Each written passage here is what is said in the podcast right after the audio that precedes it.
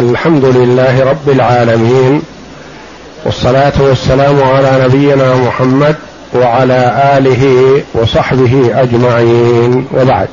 بسم الله. بسم الله الرحمن الرحيم. قال المؤلف رحمه الله تعالى غزوة خيبر ووادي القرى في المحرم سنة سبع من الهجرة. غزوة خيبر ووادي القرى. هذه الغزوة العظيمة التي فتح الله بها على النبي صلى الله عليه وسلم والمسلمين المغانم والخير الكثير. بعدها رد المهاجرون رضي الله عنهم على الأنصار رضي الله عنهم منائحهم التي أعطوهم من النخيل وغيرها.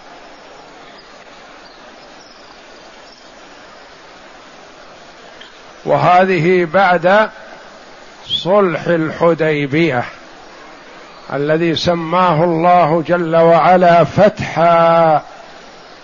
بقوله تعالى انا فتحنا لك فتحا مبينا.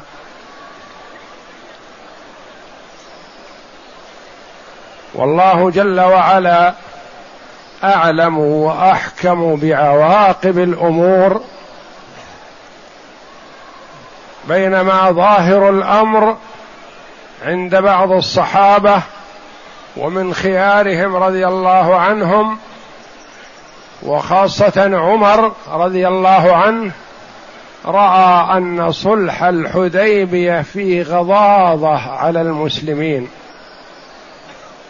وفيه انهزام وما رضي به رضي الله عنه وأخذ ينطلق ها هنا وها هنا يريد معه من الصحابة من يقنع النبي صلى الله عليه وسلم بخلاف ما اتفق عليه مع قريش. لكن أبا بكر الصديق رضي الله عنه ما ساعده على هذا. قال الرسول أعلم. وعرف بهذا فضل أبي بكر الصديق رضي الله عنه على عمر وغيره مع فضل عمر رضي الله عنه وأرضاه.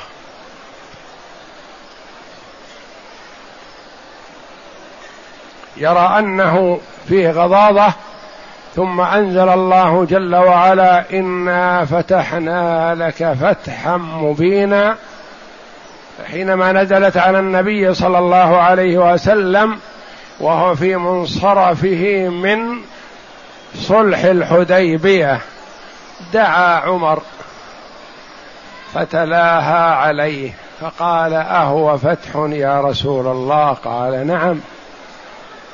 نعم.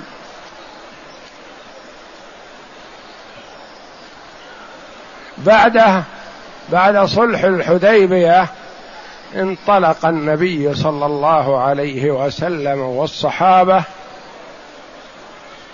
على كسر شوكة من أحاط بهم في المدينة. تفرغوا لهم. كانوا قبل يخشون إذا تركوا المدينة أغارت عليها قريش. قريش ألد الأعداء وأقواها. وإلا فيه من هو مثلهم في السوء والأذى لكن هم أقوياء. بخلاف اليهود فهم جبنا مع المكر والخديعة ذئاب. لكن عند الملاقاه جبناء.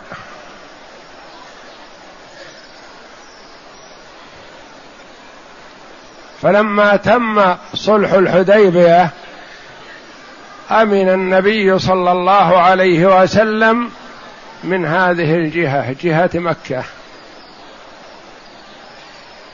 واطمأن. وبدأ ينطلق بالصحابة رضي الله عنهم يمينا وشمالا للقضاء على أعداء الدعوة الإسلامية وهم كثر.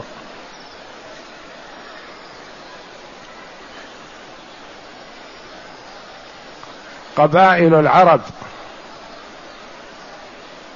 واليهود والمنافقون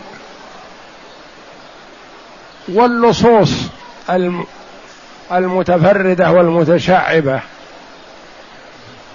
الذين يودون الإغارة على المدينة ليل نهار. لما تم صلح الحديبية حينئذ توجه النبي صلى الله عليه وسلم إلى كسر شوكة الأعداء الآخرين. وكتب الرسائل إلى الملوك والرؤساء يدعوهم إلى الله ورسله عليه الصلاة والسلام ورضي الله عنهم يخبرون من ذهبوا إليه بأن قريش تصالحت مع النبي صلى الله عليه وسلم. وهذا أكبر نصر. لأنهم قبل ما كانوا يرون النبي صلى الله عليه وسلم ولا من معه شيئا. فصلحهم معه نصر له صلى الله عليه وسلم. وصار الآخرون يهابونه ويخافونه عليه الصلاة والسلام. فهذه غزوة خيبر. من كبرى الغزوات. وسبق أن عرفنا أن الغزوة ما خرج فيها النبي صلى الله عليه وسلم قائدا.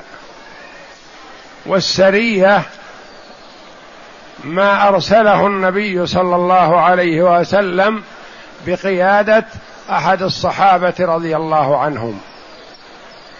وكذلك البعث. البعوث التي يبعثها عليه الصلاة والسلام. وعرفنا فيما سبق أن غزواته صلى الله عليه وسلم سبع وعشرون وقيل خمس وعشرون وقيل تسع وعشرون. وبعوثه تصل إلى الستين وسراياها التي بعثها وأرسلها. خلال إقامته في المدينة صلوات الله وسلامه عليه عشر سنوات.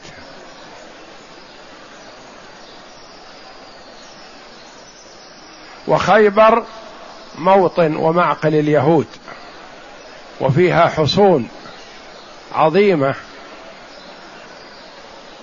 تقف في وجه من أرادها وفيها امتناع وحصن لكن الله جل وعلا أنزلها للمسلمين. من هذه الحصون من قاتل النبي صلى الله عليه وسلم وانهزم. ومنهم من سلم بدون قتال لما حاصرهم النبي صلى الله عليه وسلم. وكانت خيبر مدينة كبيرة. وفيها الزراعة والنخيل والمياه الوفيرة. فاستوطنها اليهود لطمعهم لأن فيها خير.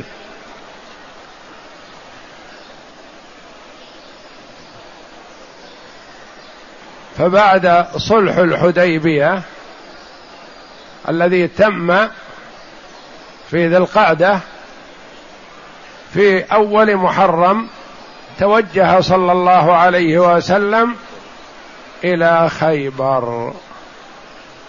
نعم. كانت خيبر مدينة كبيرة ذات حصون ومزارع على بعد ستين أو ثمانين ميلا من المدينة. ستين أو ثمانين ميل يعني هي قرابة مئة وخمسين كيلو. لأن الميل كيلو وستة من عشرة. أكثر من الكيلو والنصف. نعم. في جهة الشمال وهي الآن قرية في مناخ في جهة الشمال لأنها في طريق تبوك. المتوجه من المدينة إلى الشمال إلى الشام إلى تبوك يمر بخيبر. وهي الآن قرية في مناخها بعض الوخامة. والآن هي قرية وليست مدينة صغرت من عن حالها السابق. سبب مناخها في بعض الوخامة يعني ليست بصحية. لكثرة المياه والمستنقعات فيها. نعم. سبب الغزوة. ولما اطمأن رسول الله صلى الله عليه وسلم من أقوى أجنحة الأحزاب الثلاثة. الأحزاب الثلاثة من هم؟ كفار قريش.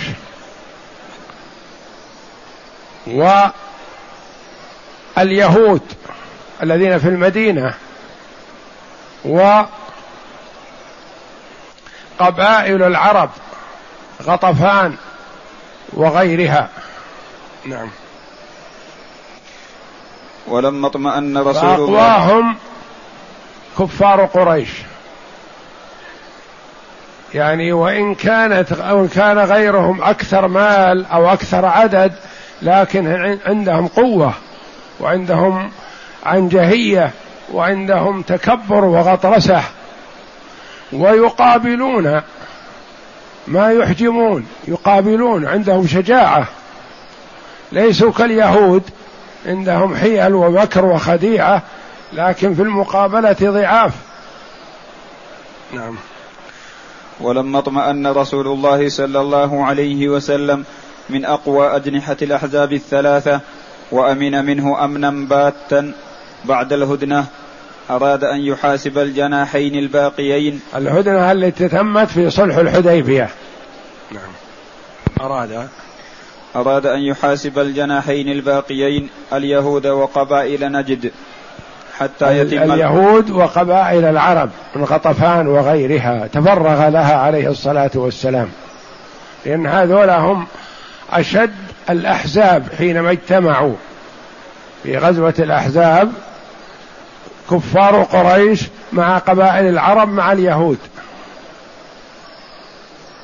وفي أعدى غيرهم من المنافقين ومن شذاذ العرب ولصوصهم لكن هؤلاء الثلاثة هم أشدهم وأكثرهم عدد. نعم. أراد أن يحاسب الجناحين الباقيين اليهود وقبائل نجد حتى يتم الأمن والسلام ويسود الهدوء في المنطقة ويفرغ المسلمون من الصراع الدامي المتواصل إلى تبليغ رسالة الله والدعوة إليه. ولما كانت خيبر هي وكرة الدس والتآمر ومركز الاستفزازات العسكرية ومعدن التحرشات وإثارة شياطين هم عند يقومون يسافرون إلى كفار قريش يحرضونهم. يسافر منهم وفد إلى قبائل العرب الأخرى تحرضهم. ولما علموا عن مجيء النبي صلى الله عليه وسلم أرسلوا إلى غطفان قالوا تعالوا إلينا ساعدونا في وجه محمد ونعطيكم نصف ثمار خيبر. فتوجهوا لمساعدة اليهود لكن الله جل وعلا كبتهم واوجد في قلوبهم الرعب. قبائل العرب فعادوا. قبل أن يصلوا إلى خيبر بتوفيق الله جل وعلا.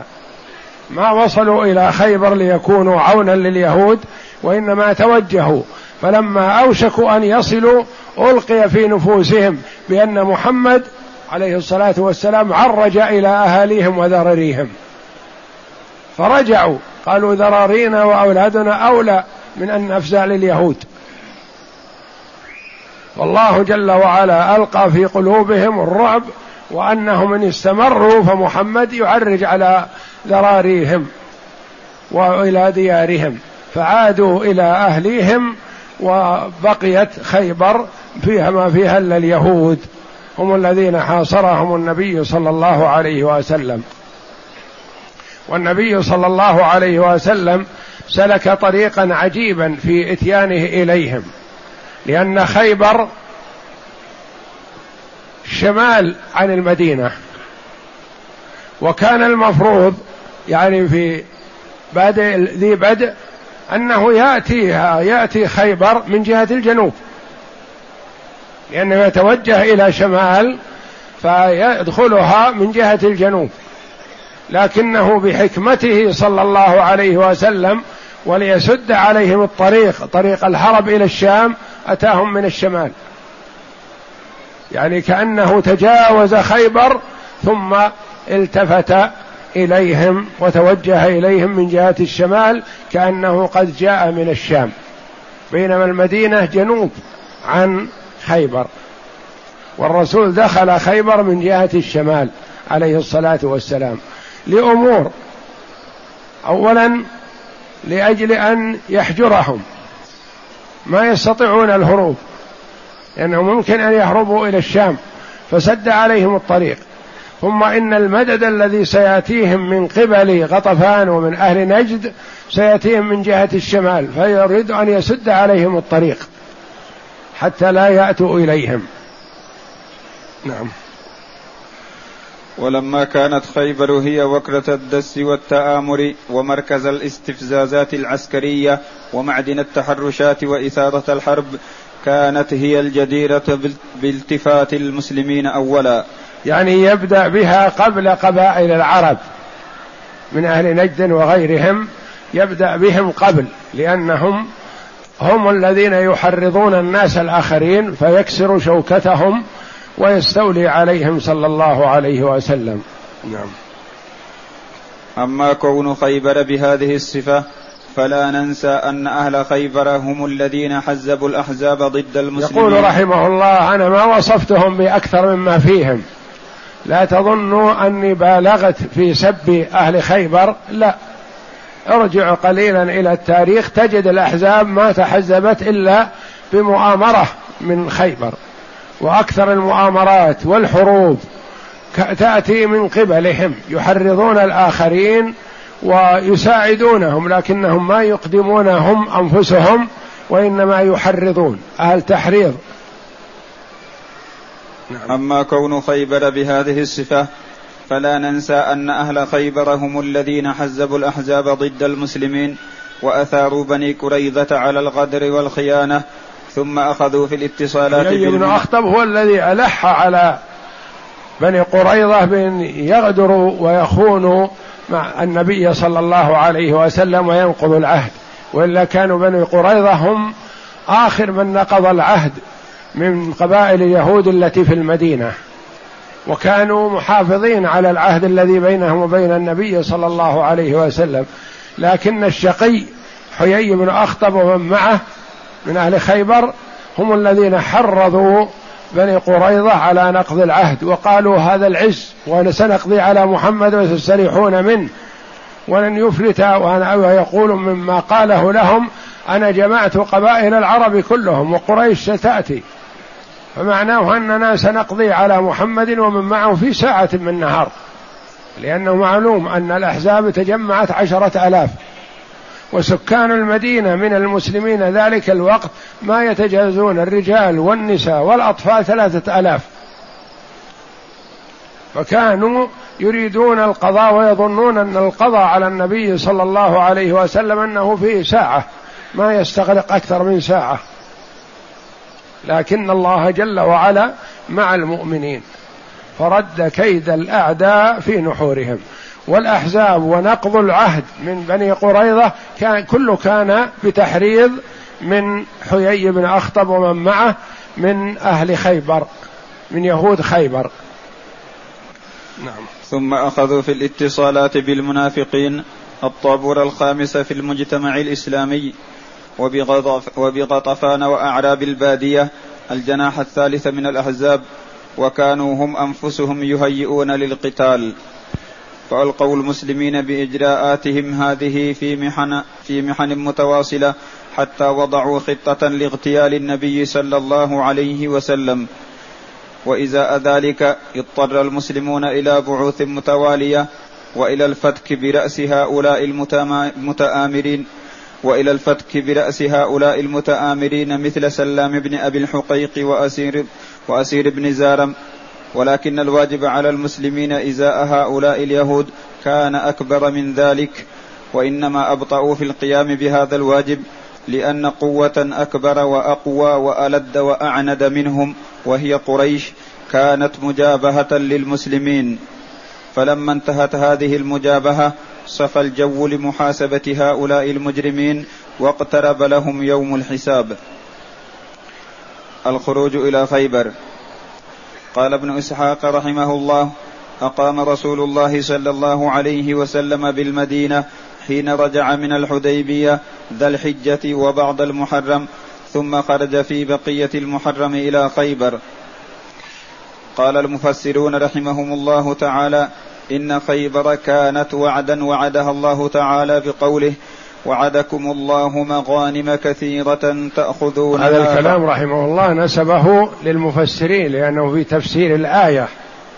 وعدكم الله مغانم كثيرة. قال قال المفسرون.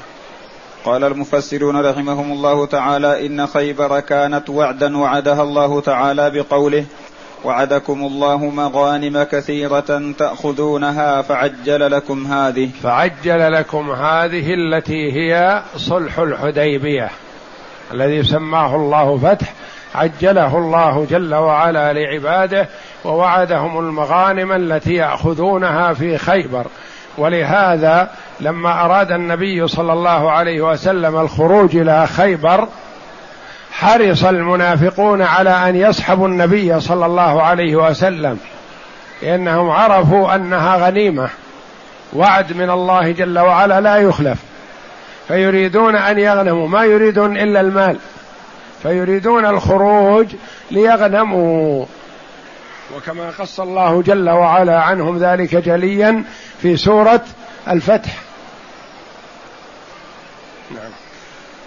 فعجل لكم هذه يعني سلح الحديبية وبالمغانم الكثيرة خيبر عدد الجيش الإسلامي. ولما كان المنافقون وضعفاء الإيمان تخلفوا عن رسول الله صلى الله عليه وسلم في غزوة الحديبية أمر الله تعالى نبيه صلى الله عليه وسلم فيهم قائلا ما كان لهم رغبة في هذا لأن النبي صلى الله عليه وسلم متوجه إلى مكة. فالقصد من ذلك هو العمرة وهم لا يريدونها. وإن حصل قتال فمع ألد الأعداء وهم كفار قريش وهم لا يريدون ذلك. فلذا تخلفوا عن النبي صلى الله عليه وسلم في غزوة الحديبية أو في عمرة الحديبية أو فيما تم صلح الحديبية. يصح أن يقال غزوة ويصح أن يقال عمرة ويصح أن يقال صلح. فتخلفوا لكن لما أراد النبي صلى الله عليه وسلم الخروج إلى خيبر عرفوا أن هذه غنيمة. فما أرادوا أن يتخلفوا عنها لكن النبي صلى الله عليه وسلم منعهم من الخروج. أبى أن يخرج معه إلا من كان حضر صلح الحديبية ممن بايع تحت الشجرة وهم ألف وأربعمائة. ومن لحقهم بعد ذلك كجعفر بن أبي طالب رضي الله عنه ومن جاء معه وأبو هريرة رضي الله عنه جاء إلى النبي وهو في خيبر واستشار النبي صلى الله عليه وسلم الصحابه في أن يقسم له ومن معه فقسم لهم صلى الله عليه وسلم في خيبر. ولما كان, ولما كان المنافقون وضعفاء الإيمان تخلفوا عن رسول الله صلى الله عليه وسلم في غزوة الحديبية أمر الله تعالى نبيه صلى الله عليه وسلم فيهم قائلا سيقول المخلفون إذا انطلقتم إلى مغانم لتاخذوها ذرونا نتبعكم يريدون أن يبدلوا كلام الله قل لن تتبعونا كذلكم قال الله من قبل. فسيقولون بل تحسدوننا بل كانوا لا يفقهون إلا قليلا. ما عندهم فقه يعني نظرتهم نظرة مادية نظرة مال.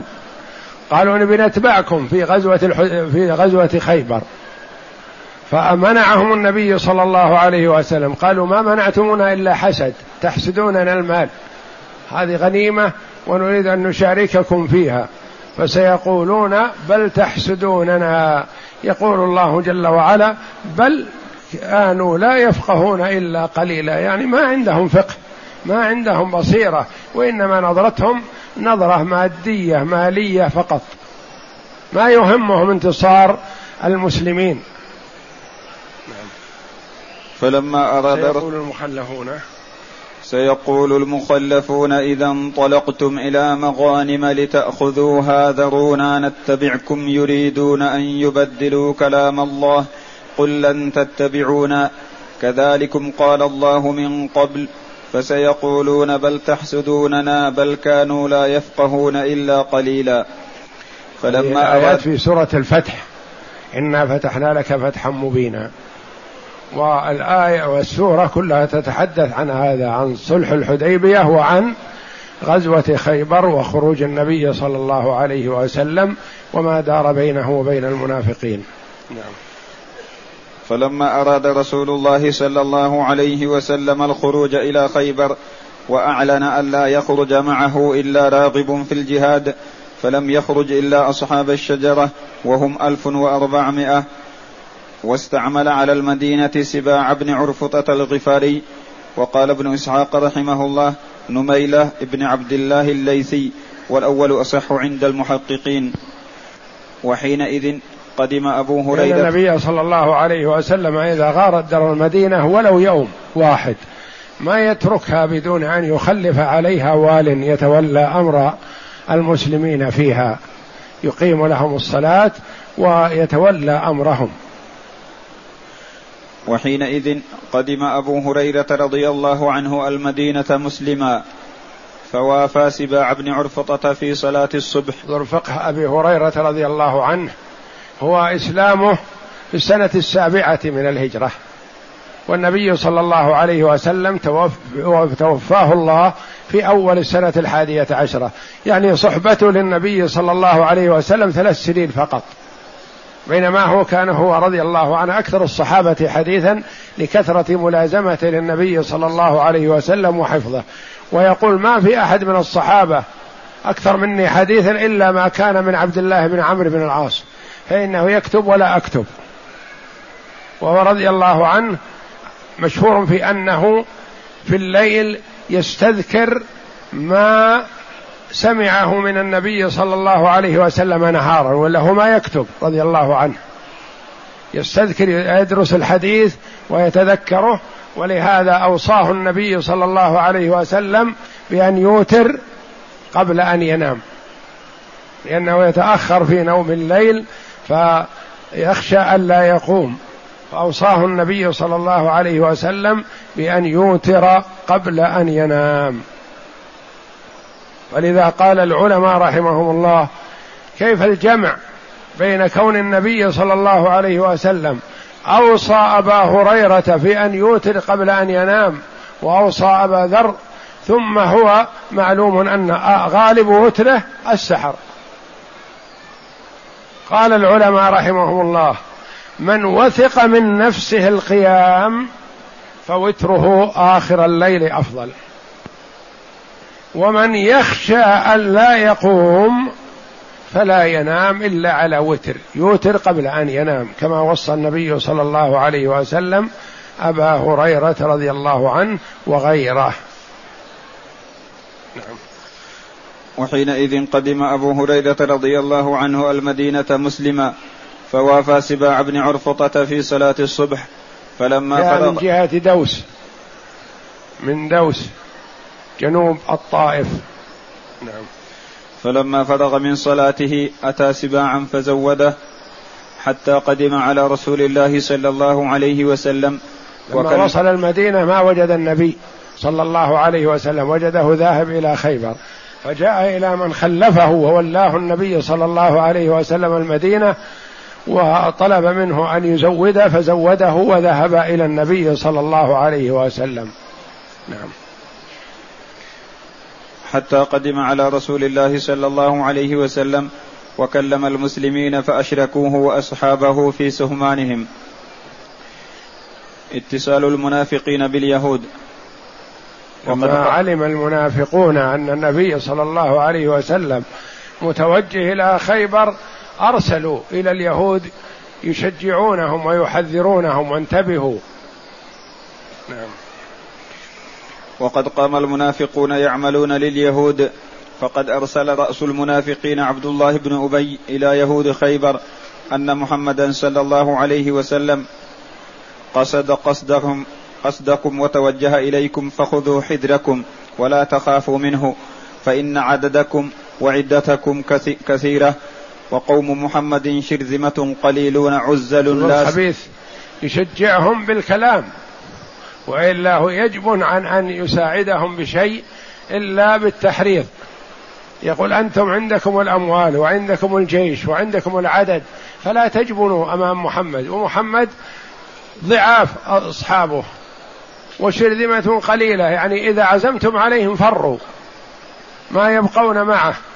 فيشجعهم يشجع اليهود على النبي صلى الله عليه وسلم والصحابة وهو إذا حضر مجلس النبي صلى الله عليه وسلم يكون من أهل الحل والعقد ممن يسمع له لأنه كبير بالمدينة وكانوا ويجه ليبايعوه ملكا عليهم. فلما جاء النبي صلى الله عليه وسلم فرح به الأنصار رضي الله عنهم وتركوا عبد الله بن أبي فغضب وتأثر وأبغض النبي صلى الله عليه وسلم ودعوته لأنه يرى أن النبي صلى الله عليه وسلم هو الذي حرمه من هذا العز الذي كان يتوقعه في الدنيا فبغضبه على النبي صلى الله عليه وسلم أورثه الله جل وعلا الذل في الدنيا والآخرة والعياذ بالله نعم. وقال وقوم محمد صلى الله عليه وسلم شرذمة قليلون عزل لا سلاح معهم إلا قليل. عزل. العزل اللي ما معه سلاح. فلما علم ذلك أهل خيبر أرسلوا كنانة بن أبي الحقيق وهوذة بن قيس إلى غطفان يستمدونهم لأنهم كانوا حلفاء يهود خيبر ومظاهرين لهم على المسلمين وشرطوا لهم نصف ثمار خيبر إنهم غلبوا على المسلمين. أعطوهم قالوا تعالوا افزعوا لنا ونعطيكم نصف ثمار خيبر ترغيبا لهم لأجل أن يأتوا. وفعلا كما قدمت جاءوا. فلما انتصفوا في الطريق وأوشكوا أن يصلوا إلى خيبر ألقى الله في قلوبهم الرعب بأن محمدا صلى الله عليه وسلم عرج على أوطانهم وذراريهم فرجعوا. وأفلس اليهود من معاونة غطفان. قال المؤلف رحمه الله تعالى الطريق إلى خيبر. قول المؤلف رحمه الله تعالى الطريق إلى خيبر. إن هذا في غزوة خيبر التي تلت صلح الحديبية. فصلح الحديبية في آخر السنة السادسة من الهجرة.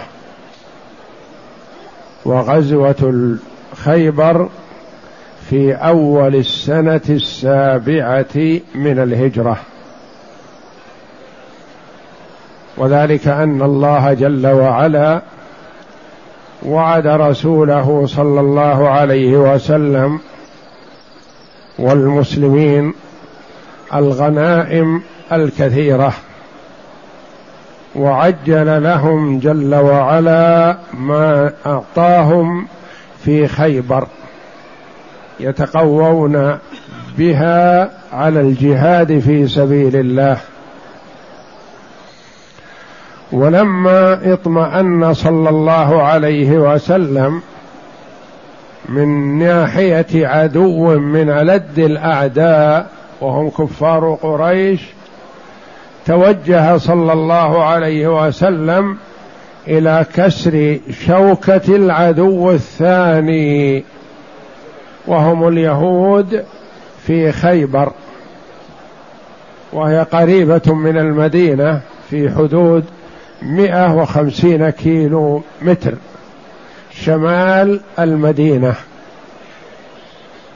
ومن عادة النبي صلى الله عليه وسلم أن يتخذ أسباب السلامة مع أنه أفضل المتوكلين على الله جل وعلا. فالأخذ بأسباب السلامة مأمور به شرعا. فهو صلى الله عليه وسلم لما أراد الهجرة اختفى ثلاثة أيام حتى يهدأ الطلب. وحينما يخرج للقتال في سبيل الله يظاهر أحيانا بين درعين يلبس الدرع ثم قد يلبس درعا ثانيا معه ويلبس لامة الحرب. ويتخذ أسباب السلامة صلى الله عليه وسلم. وهو لما خرج إلى خيبر اتخذ الأدلة اتخذ اثنين من الأدلة حتى لو أخطأ الأول ما يخطئ الثاني. ويكون بينهما تشاور وتفاهم.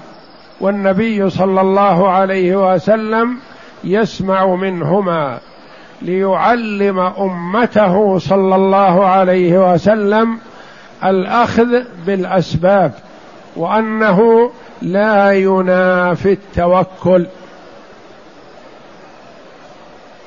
وإلا يمكن أن الله جل وعلا يريه خيبر وهو في المدينة فيمشي حذوها. ممكن أن الله جل وعلا يجعل معه ملكا من الملائكة يدله على خيبر. لكنه عليه الصلاة والسلام اتخذ الأدلة من البشر كما اتخذ الدليل من في هجرته من مكة إلى المدينة.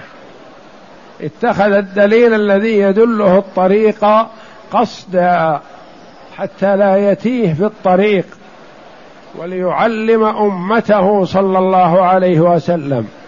فاتخذ دليلين يدلانه طريق خيبر.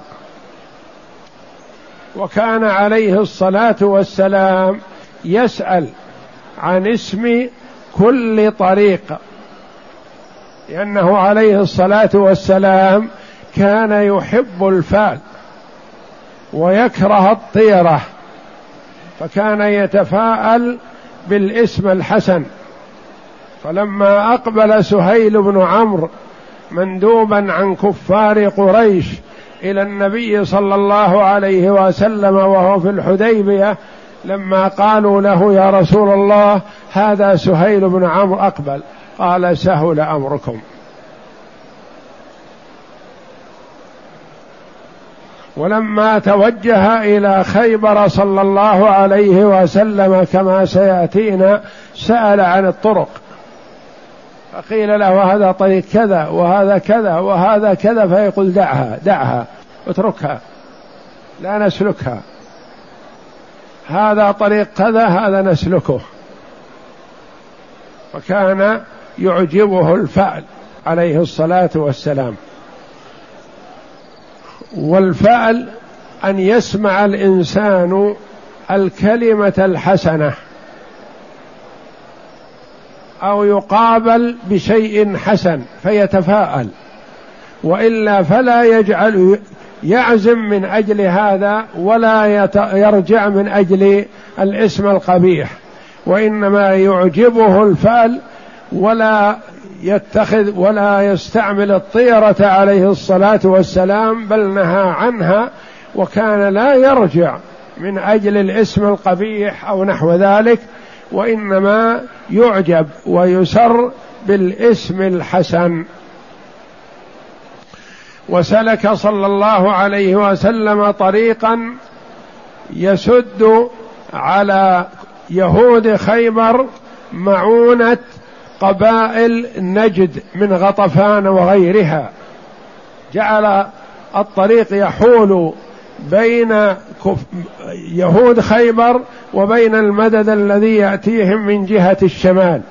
لأنه لن يأتيهم مدد من جهة الجنوب لأنها المدينة. فالمدينة جهة الجنوب. والشمال مفتوح على نجد وعلى الشام. ولو ترك طريق الشمال لربما فروا إلى الشام. أو جاءهم المدد من قبل غطفان. فأراد صلى الله عليه وسلم أن يذهب بعيدا ثم يتحول إليهم من جهة الشمال عكس الطريق الذي يتوقعه اليهود لأنهم يعرفون أن محمدا صلى الله عليه وسلم إذا أتاهم سيأتيهم من جهة الجنوب لأن المدينة جنوب عن خيبر. فجاءهم على خلاف ما يتوقعون وسد عليهم المعونة التي ممكن أن تأتيهم من غطفان. وفعلا لما جاءت غطفان مددا لليهود احسوا أن محمدا صلى الله عليه وسلم أغار على ذراريهم وأموالهم فرجعوا فبقي اليهود وحدهم. ولا يستطيعون الفرار إلى الشام بأنفسهم وأموالهم ما يستطيعون لأنه قابلهم عليه الصلاة والسلام فتحصنوا بحصونهم ففتحها الله جل وعلا لرسوله صلى الله عليه وسلم واحدا تلو الآخر. ثمانية حصون ينتقلون من حصن إلى حصن لأن خيبر كما عرفنا مدينة كانت كبيرة وكانت مشهورة بالحصون الكبيرة التي ممكن أن يتحصن بها الأمم الكثيرة ويبقون كما قال بعضهم للنبي صلى الله عليه وسلم إنك لو حاصرتهم شهرا فلن يضرهم. عندهم الماء وعندهم العتاد وعندهم المؤونة لأنهم في حصونهم جعلوا فيها الأموال والمياه وكل ما يحتاجونه. لكن الله جل وعلا قذف في قلوبهم الرعب ففتحها الله جل وعلا لرسوله صلى الله عليه وسلم بتوفيق الله ثم بإقدام الصحابة رضي الله عنهم وتفانيهم وحرصهم وشجاعتهم وإقدامهم على الأعداء. فألقى الله جل وعلا الرعب في قلوبهم فقاوموا في أول الأمر ثم إنهم عجزوا ويئسوا وسلموا. نعم. وسلك رسول الله صلى الله عليه وسلم في اتجاهه نحو خيبر جبل عصر بالكسر وقيل بالتحريك ثم على الصهباء ثم نزل على واد يقال له الرجيع وكان بينه وبين غطفان مسيرة يوم وليلة. فتهيأت غطفان وتوجهوا إلى خيبر لإمداد اليهود فلما كانوا ببعض الطريق سمعوا من سمعوا من خلفهم حسا ولغطا فظنوا أن المسلمون أغاروا فظنوا أن المسلمين أغاروا على أهاليهم وأموالهم فرجعوا وخلوا بين رسول الله صلى الله عليه وسلم وبين خيبر. ثم دعا رسول الله صلى الله عليه وسلم الدليلين اللذين كانا يسلكان بالجيش وكان اسم أحدهما حسيل ليدلاه على الطريق الأحسن حتى يدخل خيبر من جهة الشمال أي جهة الشام فيحول بين اليهود وبين طريق فرارهم إلى الشام كما يحول بينهم وبين غطفان. قال أحدهما أنا أدلك يا رسول الله. فأقبل حتى انتهى إلى مفرق الطرق المتعددة وقال يا رسول الله هذه طرق يمكن الوصول من كل منها إلى المقصد. فأمر أن يسميها له واحدا واحدا. قال اسم واحد منها حزن. اسم واحد منها حزن والحزن الصعب. حزن الصعب. فقال النبي صلى الله عليه وسلم لا نريده. نعم. فأبى النبي صلى الله عليه وسلم من سلوكه وقال اسم الآخر شاش فامتنع. شاش. اسم الآخر الطريق الآخر الثاني شاش فكرهه النبي صلى الله عليه وسلم. فامتنع منه أيضا. وقال اسم آخر حاطب. حاطب. فكرهه النبي صلى الله عليه وسلم. نعم. فامتنع منه أيضا وقال حسيل فما بقي إلا واحدا قال عمر ما اسمه؟ قال مرحب. مرحب. فقال هذا عليه الصلاة والسلام لأن مرحب اسم حسن. فاختار النبي صلى الله عليه وسلم سلوكه. بعض ما وقع في الطريق. عن أمور وقعت في الطريق من معجزاته صلى الله عليه وسلم وما أجراه الله جل وعلا على يده وعلى لسانه صلى الله عليه وسلم. نعم. عن سلمة بن الأكوع قال خرجنا مع النبي صلى الله عليه وسلم إلى خيبر فسرنا ليلا فقال رجل من القوم لعامر يا عامر ألا تسمعنا؟ عامر ابن الأكوع أخو سلمة. أخو هذا المتحدث رضي الله عنه الذي مر بنا قريبا فلحق القوم الذين استاقوا إبل النبي صلى الله عليه وسلم وخلصها من أيديهم رضي الله عنه. فقال يا عامر ألا تسمعنا من هنيهاتك؟ وكان هنيهاتك يعني من كلماتك وشعرك لأن عامر شاعر رضي الله عنه. يعني تعطينا شيء من كلامك الشعري ينشطنا ويحدو بالجيش ويحرك الجيش. نعم. وكان عامر رجلا شاعرا فنزل يحدو بالقوم يقول اللهم لولا أنت ما اهتدينا ولا تصدقنا ولا صلينا فاغفر فداء لك ما اتقينا وثبت الأقدام إن لاقينا وألقيا سكينة علينا إنا إذا صيح بنا أبينا. وبالصياح عولوا علينا. هذا كلام عامر بن الأكوع رضي الله عنه يحدو به ويترنم به من أجل تحريك الجيش ومن الرجال والإبل لأنها تتحرك مع الصوت الحسن. وهو من قوله رضي الله عنه لأنه شاعر. فهو أولا يشكر الله جل وعلا على نعمه. اللهم لولا أنت يا ربنا ما اهتدينا ولا تصدقنا ولا صلينا لكنك أرشدتنا وهديتنا ودللتنا إلى الصواب. فاغفر فداء لك ما, أت ما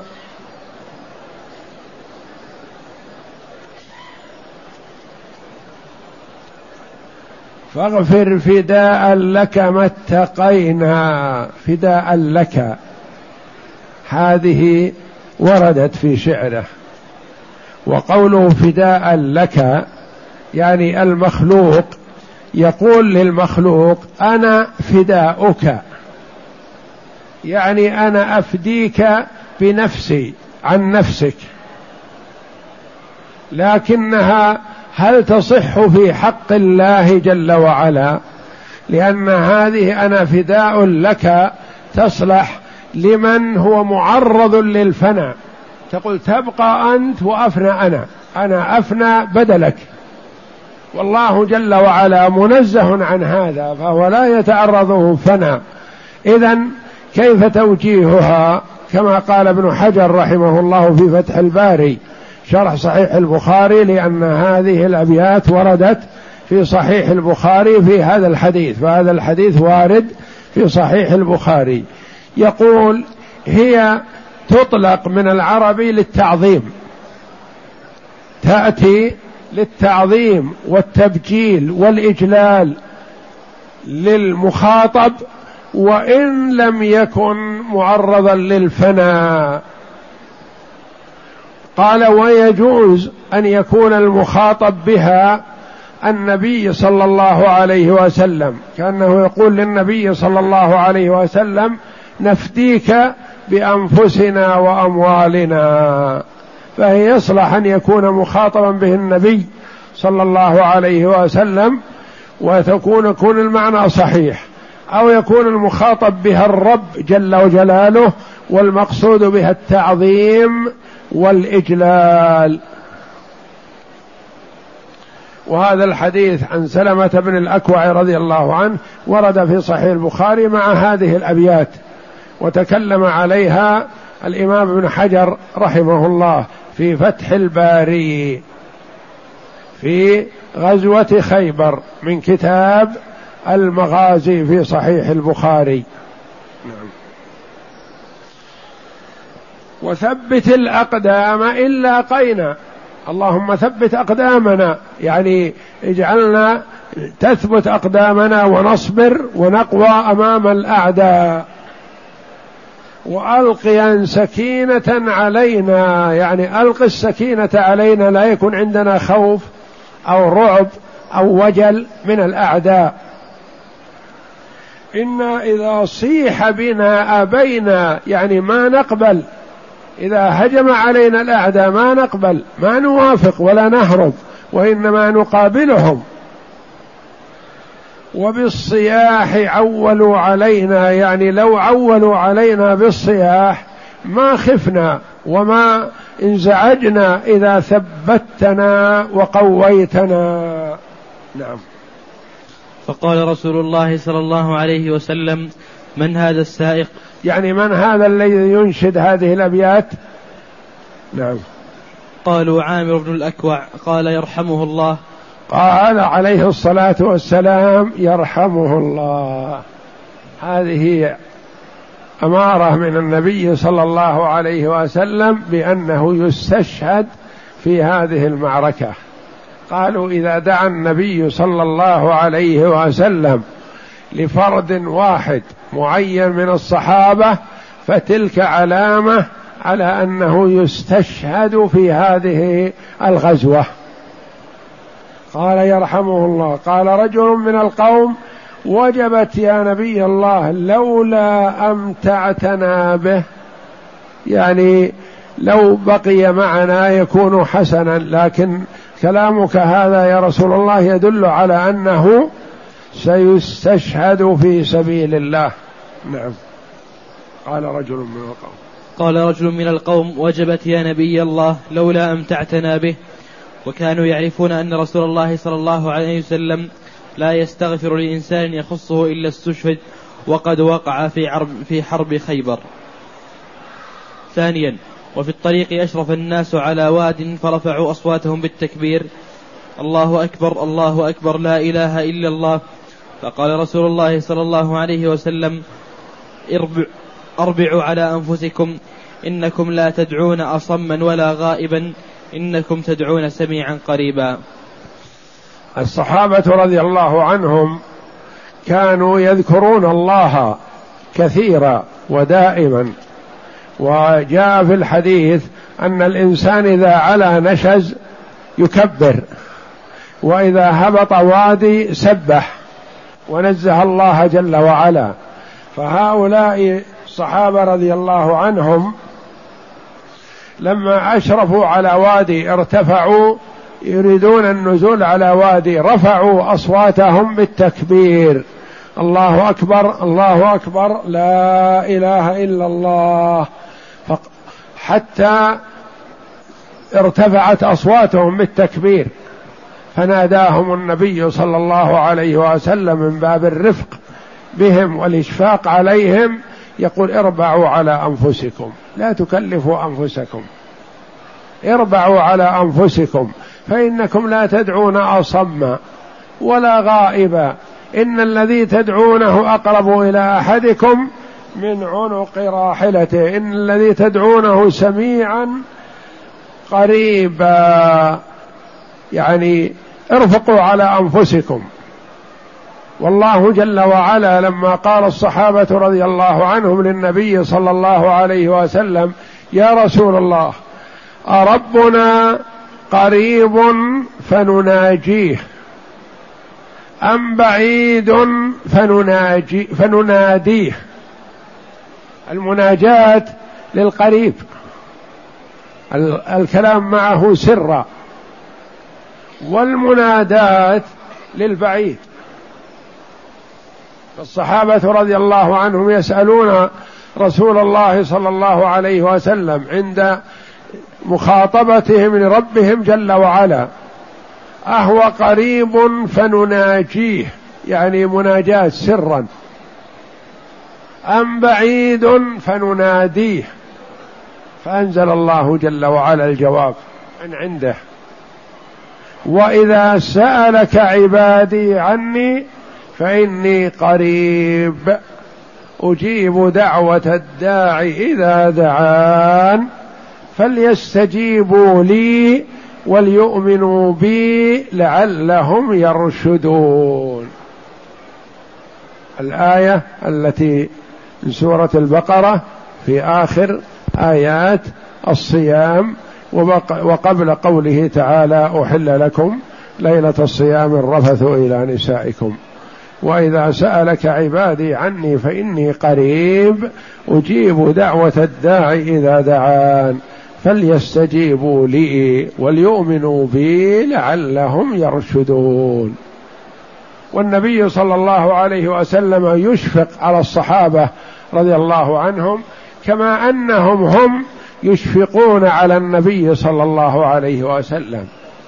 لما تحدث صلى الله عليه وسلم عن أكبر الكبائر الشرك بالله وعقوق الوالدين قال وكان متكئا فجلس فقال ألا وقول الزور ألا وشهادة الزور فما زال يكررها حتى قلنا ليته سكت. اشفاقا على النبي صلى الله عليه وسلم. لأنه عليه الصلاة والسلام يحذر أمته من شهادة الزور وقول الزور والكلام الكذب والمبني على التخمين والظن. يبعد المسلم عن هذا فيحذر منه صلى الله عليه وسلم بأنه من أكبر الكبائر. ويكرر هذا اشفاقا على الأمة والصحابة رضي الله عنهم. أشفقوا عليه صلى الله عليه وسلم من هذا التكرير وتمنوا سكوته حتى لا تناله المشقة عليه الصلاة والسلام. فهو عليه الصلاة والسلام لما سمعهم يكبرون ويرفعون أصواتهم أتاهم بهذه الفائدة العظيمة اربعوا على أنفسكم. اربعوا على أنفسكم. والله جل وعلا يسمع ويبصر وهو جل وعلا أقرب إلى أحدنا من حبل الوريد وأقرب إلى الراكب من عنق راحلته جل وعلا. تقول عائشة رضي الله عنها سبحان الذي وسع سمعه الأصوات. إن خولة تحدث النبي صلى الله عليه وسلم بما صار بينها وبين زوجها وأنا معهم ويخفى علي بعض كلامها. فلما انتهت من كلامها أنزل الله جل وعلا قد سمع الله قول التي تجادلك في زوجها وتشتكي إلى الله والله يسمع تحاوركما. إن الله سميع بصير. الذين يظاهرون منكم من نسائهم الآيات في الظهار. فهو جل وعلا سميع بصير يسمع ويرى دبيب النملة السوداء على الصخرة الصماء في ظلمة الليل. لا تخفى عليه خافية. ولقد خلقنا الإنسان ونعلم ما توسوس به نفسه ونحن أقرب إليه من حبل الوريد. العرق عرقان في العنق في الرقبة. ونحن أقرب إليه من حبل الوريد. يعلم خائنة الأعين وما تخفي الصدور. خائنة الأعين يعني اللي ينظر إلى جهة اليمين أو جهة الشمال وما كأنه ينظر. يعني يسارق النظر مسارقة. يعلم خائنة الأعين وما تخفي الصدور يعني ما في الصدر. وما يكنه الإنسان لأن الإنسان قد يظهر بلسانه خلاف ما في صدره. كحال المنافقين والعياذ بالله. يتكلمون مع النبي صلى الله عليه وسلم الكلام الحسن وقلوبهم مظلمة قلوبهم فاجرة قلوبهم كافرة والعياذ بالله. وهم حينما يخاطبون النبي صلى الله عليه وسلم بمثابة الذي يتهكم ويمدحون النبي صلى الله عليه وسلم والصحابة وإذا خلوا سبوهم وتعرضوا لهم بالسب والكلام والغيبة كما قال قائلهم ما رأينا مثل قرائنا هؤلاء أرغب بطونا ولا أكذب ألسنا ولا اجبن عند اللقاء. يعنون النبي صلى الله عليه وسلم والصحابة رضي الله عنهم وأرضاهم الذين هم خيار الأمة. وخيار القرون. قرن النبي صلى الله عليه وسلم هو خير القرون. من آدم عليه السلام إلى أن يرث الله الأرض ومن عليها خير القرون. هم قرن محمد صلى الله عليه وسلم. اختارهم الله لصحبة نبيه صلى الله عليه وسلم. فمن تعرض لهم بسب أو كلام أو نال منهم فقد ضر نفسه وهو لا يضرهم شيئا لأن الله جل وعلا قد رضي عنهم وأرضاهم. فهو لا يضيرهم سب من سب ولا تعرض من تعرض وإنما يعود وبال هذا السب على المتكلم نفسه.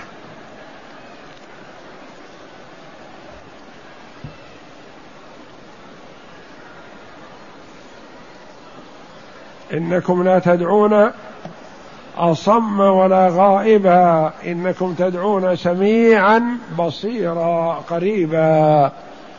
نعم. ثالثا وبالصهباء من أدنى خيبر صلى العصر ثم دعا بالأزواد فلم يؤت إلا بالسويق فأمر به فثري فأكل وأكل الناس ثم قام إلى المغرب فمضمض ومضمض الناس ثم صلى ولم يتوضأ ثم صلى العشاء. وهذه أخرى النبي صلى الله عليه وسلم لما قرب من خيبر وكان الزاد معهم قليل والطعام قليل حتى اشتكى بعض الصحابة رضي الله عنهم قالوا يا رسول الله ما نجد ما ناكل وذبحوا الحمر الأهلية من شدة الجوع فنهاهم النبي صلى الله عليه وسلم. دعا بالأزواد يعني ما يوجد من زاد فلم يؤت إلا بالسويق. فأمر به فثري فأكل وأكل الناس. ثم قام إلى المغرب يعني هذا بعد صلاة العصر. فمضمض ومضمض الناس ثم صلى ولم يتوضأ. يعني أنها الأكل وإن كان مما مسته النار فإنه لا ينقض الوضوء لأن فيه قول لبعض العلماء أن ما مسته النار إذا أكل بعد الوضوء ينقض الوضوء. والسويق هو الحب الذي حمس على النار وطحن فيكون آه، مسته النار ويؤكل فالنبي صلى الله عليه وسلم أكل منه وأكله وتمضمضوا تمضمض النبي صلى الله عليه وسلم ولم يتوضأ. وكذلك الصحابة رضي الله عنهم. ثم صلى بهم المغرب. ثم صلى بهم العشاء صلوات الله وسلامه عليه نعم نعم الجيش الإسلامي إلى أسوار خيبر. بات المسلمون الليلة الأخيرة التي وصل إلى أسوار خيبر. يعني قرب من البلد. بات المسلمون قريب من المدينة. ما كان يدخل البلد إذا أتاها في الليل عليه الصلاة والسلام. رفقا بمن معه. ولا يغير ليلا عليه الصلاة والسلام حتى يدعو الناس إلى عبادة الله وحده والإيمان به والإيمان برسوله صلى الله عليه وسلم. كما وصى علي رضي الله عنه في هذه الغزوة على أن يدعوهم إلى الله أولا. فإن وافقوا فالحمد لله والا يدعوهم إلى الجزية فإن وافقوا فبها. وإن لم يوافقوا لا لا على هذا ولا على هذا يستعين بالله ويقاتلهم. نعم. بات المسلمون الليلة الأخيرة التي بدأ في صباحها القتال قريبا من خيبر ولا تشعر بهم اليهود وكان لا تشعر بهم اليهود لأنهم داخل حصون. إذا أظلم الليل إذا غربت الشمس دخلوا. دخلوا في حصونهم. وأقفلوا عليهم لأنهم يعرفون وأن النبي صلى الله عليه وسلم حولهم ويخافون الأعداء ويخافون من قتالهم كما تقدم لنا في الرجل الذي كلفه النبي صلى الله عليه وسلم في قتل كعب ابن الأشرف. نعم. ولا تشعر بهم اليهود وكان النبي صلى الله عليه وسلم إذا أتى قوما بليل لم يقربهم حتى يصبح. فلما أصبح صلى الفجر بغلس وركب صلى الفجر بغلس يعني أول الفجر. ولم يصلي صلى الله عليه وسلم صلاة قبل وقتها. نعم. وركب المسلمون فخرج أهل خيبر بمساحهم ومكاتلهم ولا يشعرون بل خرجوا لأرضهم فلما رأوا الجيش قالوا محمد والله محمد والخميس. ثم رجعوا هاربين إلى ركب المسلمون فخرج أهل خيبر بمساحيهم ومكاتلهم لأنهم الحصون يتحصنون بها ونخيلهم ومزارعهم خارج. فإذا أصبحوا وطلعت الشمس خرجوا إلى مزارعهم وإلى براريهم وإلى من أراد أن يجني العلف أو يصلح المزارع أو كذا يخرجون إليها نهارا ومعهم المساحي. تفاءل النبي صلى الله عليه وسلم بهذه المساحي التي معهم فقال الله أكبر خربت خيبر. يعني المساحي هذه أخذ منها النبي صلى الله عليه وسلم الفال بأن خيبر تسقط في أيديهم لما رأى مساحي القوم والمساحي عادة وسائل الهدم والنقض ونحو ذلك. فخرج أهل خيبر. فخرج أهل خيبر بمساحيهم ومكاتلهم ولا يشعرون بل خرجوا لأرضهم فلما رأوا الجيش قالوا محمد والله محمد والخميس. الخميس اسم من أسماء الجيش. يعني ليس محمد وحده وإن محمد ومعه الخميس يعني معه الجيش. نعم. ثم رجعوا هاربين إلى مدينتهم فقال رجعوا إلى حصونهم. نعم. فقال النبي صلى الله عليه وسلم الله أكبر. خربت خيبر الله أكبر خربت خيبر. إنا إذا نزلنا بساحة قوم فساء صباح المنذرين. وكان النبي صلى الله عليه وسلم اختار لمعسكره منزلا فأتاه حباب بن المنذر فقال يا رسول الله الحباب بن المنذر رضي الله عنه هذا مشهور باختيار المواقع الحسنة وهو صاحب الرأي في موقعة من يذكر لي بدر لما تقدم النبي صلى الله عليه وسلم في بدر إلى أدنى مياه بدر من جهة المدينة. ونزل عليه الصلاة والسلام. يريد الماء. عند أدنى ماء من مياه بدر من جهة المدينة. وفيه مياه لبدر من جهة مكة. فنزل صلى الله عليه وسلم عند الماء. فتقدم له هذا رضي الله عنه الحباب بن المنذر. انظر إلى حسن أدب الصحابة رضي الله عنهم في مخاطبتهم النبي صلى الله عليه وسلم. جاء فقال يا رسول الله أهذا المنزل؟ منزل أنزلك الله إياه. ليس لنا أن نتقدم ولا نتأخر عنه. أم هو الرأي والحرب والمكيدة؟ يسأل رضي الله عنه. قال لا بل هو الرأي والحرب والمكيدة. ما نزل علي وحي أنني أنزل في هذا المكان. أدبه رضي الله عنه يريد أن يبدي رأي لكن مع الوحي لا. ما يبدي رأي. سمعا وطاعة لله ولرسوله. أما إذا كانت المسألة أخذ وعطاء ومناقشة يبدي رأيه رضي الله عنه. قال إذا يا رسول الله هذا ليس بمنزل. نزلنا في أدنى الماء. نتقدم إلى بدر. وننزل على آخر ماء من مياهها يكون يكفينا. ونغور ما وراءه. من المياه نفسده. وننزل على الماء ونملأ الأحواض. فإذا جاء العدو يكون ما أمامه ماء. يكون نحن نزلنا على الماء. والماء الذي جهتهم غورناه أفسدناه. ونشرب ولا يشربون. فنمنع عنهم الماء.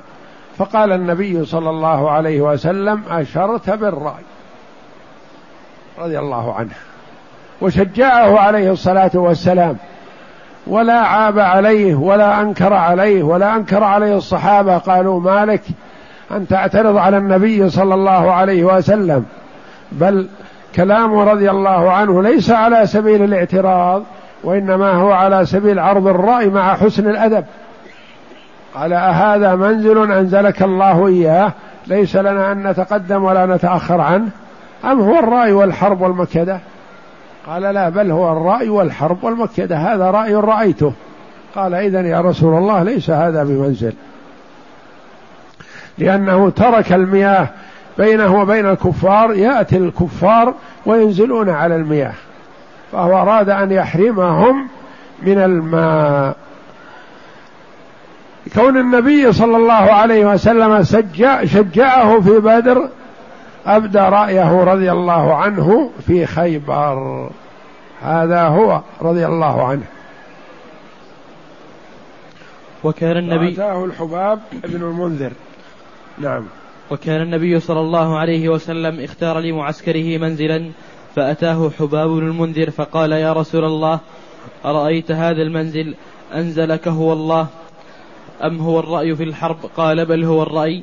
فقال يا رسول الله إن هذا المنزل قريب جدا من حسن نطات وجميع مقاتلي خيبر فيها وهم يدرون أحوالنا ونحن لا ندري أحوالهم وسهامهم تصل إلينا وسهامنا لا تصل إليهم ولا نأمن من بياتهم. وأيضا هذا بين النخلات ومكان غائر وأرض وخيمة. لو أمرت بمكان خاي عن هذه المفاسد نتخذه معسكرا قال صلى الله عليه وسلم الرأي ما أشرت ثم تحول إلى مكان آخر. انظر إلى حسن رأيه رضي الله عنه وتشجيع النبي صلى الله عليه وسلم. والله جل وعلا قادر على أن ينزل رسوله من أول الأمر في المكان لكن أراد جل وعلا أن يهتم كل فرد من أفراد الجيش ويكون يقدم نفسه إذا رأى رأيا حسنا يعرضه. إن قبل فالحمد لله وإن لم يقبل فلا ضير عليه. ولا ينبغي للمؤمن أن يحقر نفسه ويقول القادة يرون كذا أو الرؤساء يرون كذا يبدي رأيه لكن بأدب. لا على سبيل الاعتراض وإنما على سبيل المشورة والنصيحة. الدين النصيحة الدين النصيحة الدين النصيحة. قلنا لمن يا رسول الله؟ قال لله ولكتابه ولرسوله ولأئمة المسلمين وعامتهم. الدين النصيحة. والله جل وعلا يربي عباده على أن على الاهتمام بأمور الدين والدنيا حتى لا يتكل بعضهم على بعض. ولا يحقر المسلم نفسه أمام الآخرين. يبدي رأيه. حتى يبينه ويظهره للمسؤول إن قبل فالحمد لله وإن لم يقبل فلا ضير. ولا لوم. إذا كان بأدب لا على سبيل الاعتراض أو التهجن أو التظاهر بأنه يبدي رأيه للمسؤولين ويوجههم ونحو ذلك لا. يكون على سبيل النصيحة والمسلم إذا نصح نصح سرا لأنه أقرب للقبول. فالمؤمن ينصح سرا والمنافق يفضح. يقول قلت وعملت وكلمت وناقشت وهكذا.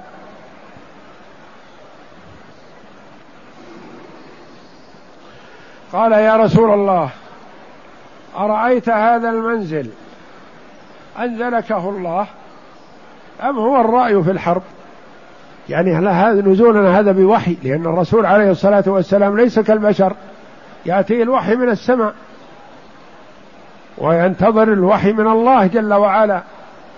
لما جاء إلى المدينة أول مقدمة إلى المدينة على ناقته صلى الله عليه وسلم أراد بعض الصحابة في بيوتاتهم حول المدينة الرغبة في نزول النبي صلى الله عليه وسلم عندهم فيقول دعوها دعوا الناقة فإنها مأمورة.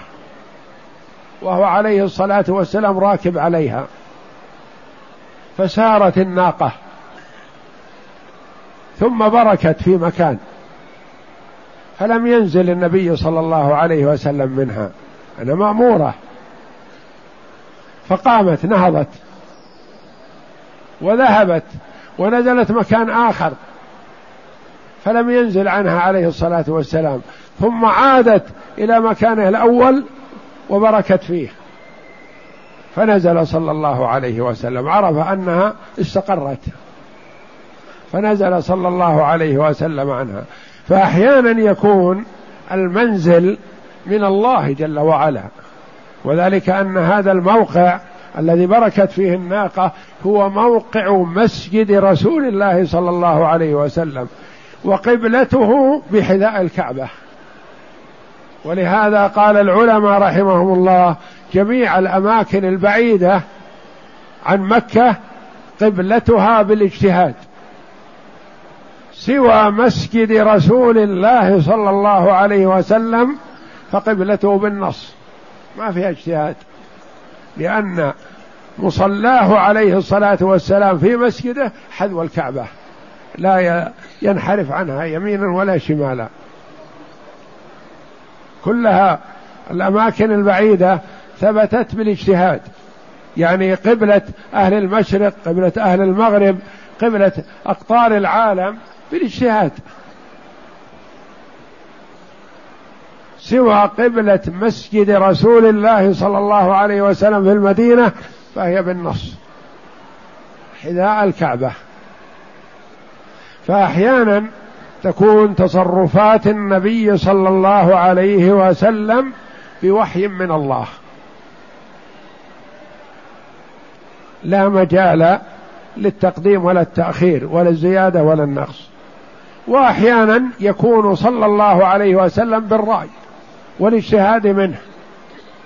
فإذا كان بالرأي والاجتهاد سمع الآراء آراء الآخرين صلى الله عليه وسلم ويستشيرهم كما استشارهم في الإقدام على القتال يوم بدر لأنه ما خرج بهم لملاقاة جيش. فاستشارهم عليه الصلاة والسلام فأشار المهاجرون بما لديهم. وسمع منهم صلى الله عليه وسلم وأعاد التكرير طلب الرأي يريد أن يسمع من الأنصار رضي الله عنهم وأرضاهم لأن الكثرة منهم ويخشى أن يكون القتل والفناء فيهم أكثر ولأنهم رضي الله عنهم بايعوا النبي صلى الله عليه وسلم على أن يمنعوه ممن قصده في المدينة. ما بايعوه على أن يخرجوا معه للقتال لقتال أهل مكة في بدر ولا غيرها. فخشي أن يكون في أنفسهم شيء فسمع منهم صلى الله عليه وسلم ما يسره رضي الله عنهم وأرضاهم. فالحباب بن المنذر رضي الله عنه قال أرأيت هذا المنزل؟ أنزلكه الله؟ أم هو الرأي في الحرب؟ قال بل هو الرأي. فقال يا رسول الله إن هذا المنزل قريب جدا من حصن نطات نطات شق وقسم من أقسام خيبر الذي فيه الحصون الكبار. لأن نطات قسم من أقسام خيبر وخيبر قسمان. نطات فيها خمسة حصون كما سيأتينا. والشق الثاني في ثلاثة حصون. والكبار هي الحصون التي في نطات. وهذا المنزل الذي نزله النبي صلى الله عليه وسلم قريب من هذه الحصون. الحصون المنيعة القوية. إن هذا المنزل قريب جدا من حصن نطات وجميع مقاتلي خيبر فيها. هذه الحصون ذي مليئة من الرجال. الرجال المقاتلون كلهم في هذه الحصون.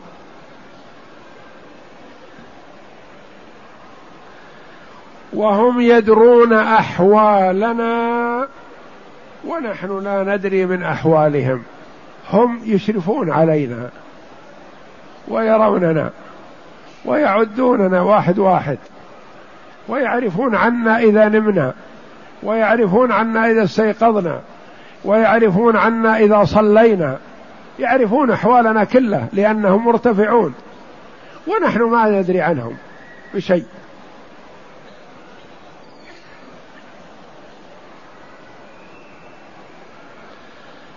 وسهامهم تصل إلينا. سهامهم من فوق حصونهم تصل إلينا لأننا نحن في منخفض. والسهم إذا جاء من مرتفع إلى منخفض وصل. بخلاف ما إذا قذفته من أسفل إلى أعلى قد يسقط دون الأعلى ما يصل. وسهامنا لا تصل إليهم. لانهم مرتفعون. ولا نأمن من بياتهم. يبيتوننا. يعني يراقبوننا مراقبة شديدة.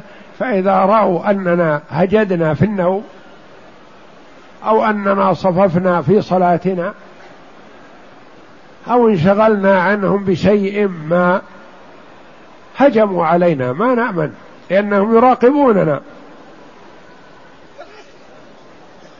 وأيضا هذا بين النخلات النخل يعني تحجز بيننا وبينهم.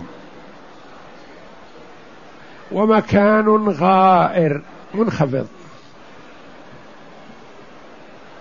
وأرض وخيمة سبخة. الوخيمة يعني لها وخامة ورائحة. لو أمرت بمكان خال عن هذه المفاسد نتخذه معسكرا.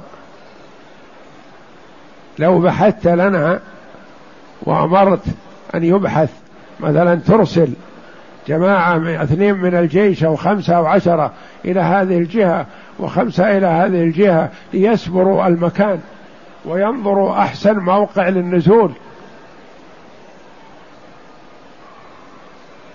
لو أمرت بمكان خال عن هذه المفاسد نتخذه معسكرا لأننا سنقيم فيه.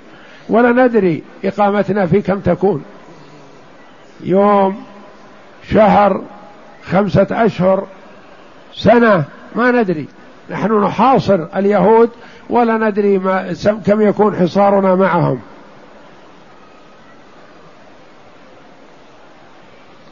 قال صلى الله عليه وسلم الرأي ما أشرت عليه الصلاة والسلام يشجع صاحب الرأي ويسمع له لأجل يقوي شخصية وفكر وثبات المسلمين حتى لا يتقعقس أحد من أن يبدي رايا يكون فيه نصر للإسلام والمسلمين.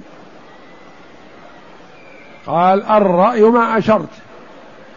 ثم تحول صلى الله عليه وسلم إلى مكان آخر. نعم. ولما دنا من خيبر وأشرف عليها قال قفوا. فوقف الجيش. فقال اللهم رب السماوات السبع وما أضلل ورب الأراضين السبع وما أقلل ورب الشياطين وما أضلل فإنا لنسألك خير هذه خير هذه القرية وخير أهلها وخير ما فيها ونعوذ بك من شر هذه القرية وشر أهلها وشر ما فيها. أقدموا بسم الله. النبي صلى الله عليه وسلم مع اتخاذ الأسباب. والاهتمام بذلك التوجه إلى الله جل وعلا دائما وأبدا. ما يتخذ الأسباب ويتكل عليها ولا ولا يترك الأسباب ويرمي بها جانب ولا يقبل من الحباب بن المنذر ولا غيره لا.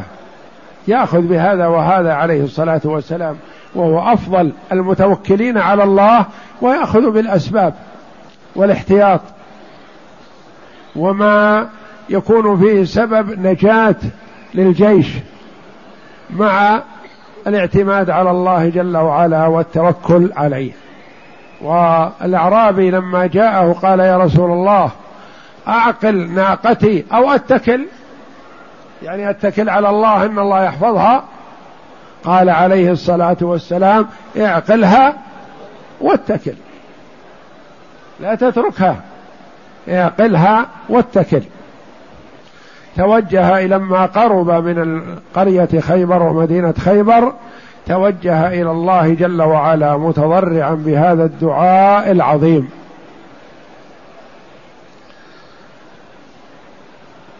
آمرا الجوش أن يقفوا فلا يتقدم عليه أحد صلى الله عليه وسلم. فوقف الجيش. فقال اللهم رب السماوات السبع وما أضللن. أضلت يعني هي ظل للأرض. السماوات سبع. وأضلت الأرض وما تحتها. ورب الأراضين السبع وما أقللن وما حملت. ورب الشياطين وما أضللن انتبه فرق بين الأولى والأخيرة. أضللن السماوات من الظل والشياطين من الضلال. رب السماوات وما أضللن بالضاء أخت الطاء. ورب الشياطين وما أضللن من الضلال الضاد أخت الصاد. فإنا نسألك يعني كأنه يقول عليه الصلاة والسلام رب كل شيء رب السماوات والأراضين ورب الشياطين يعني أن الشياطين بيدك جل وعلا. ما تفلت من يدك حتى وإن كانت شياطين وإن كانت مردة فأنت ربهم والمتصرف فيهم جل وعلا. قنا شرهم. فإنا لنسألك خير هذه القرية لأن فيها خير فيها غنائم وفيها أموال وفيها سلاح وفيها خير كثير. وخير أهلها يكون معنا وفي صفنا ويهديهم الله للإسلام. فهو صلى الله عليه وسلم يحب من الناس كلهم أن يسلموا لله. وخير ما فيها ونعوذ بك من شر هذه القرية وشر أهلها وشر ما فيها. أقدموا على ماذا؟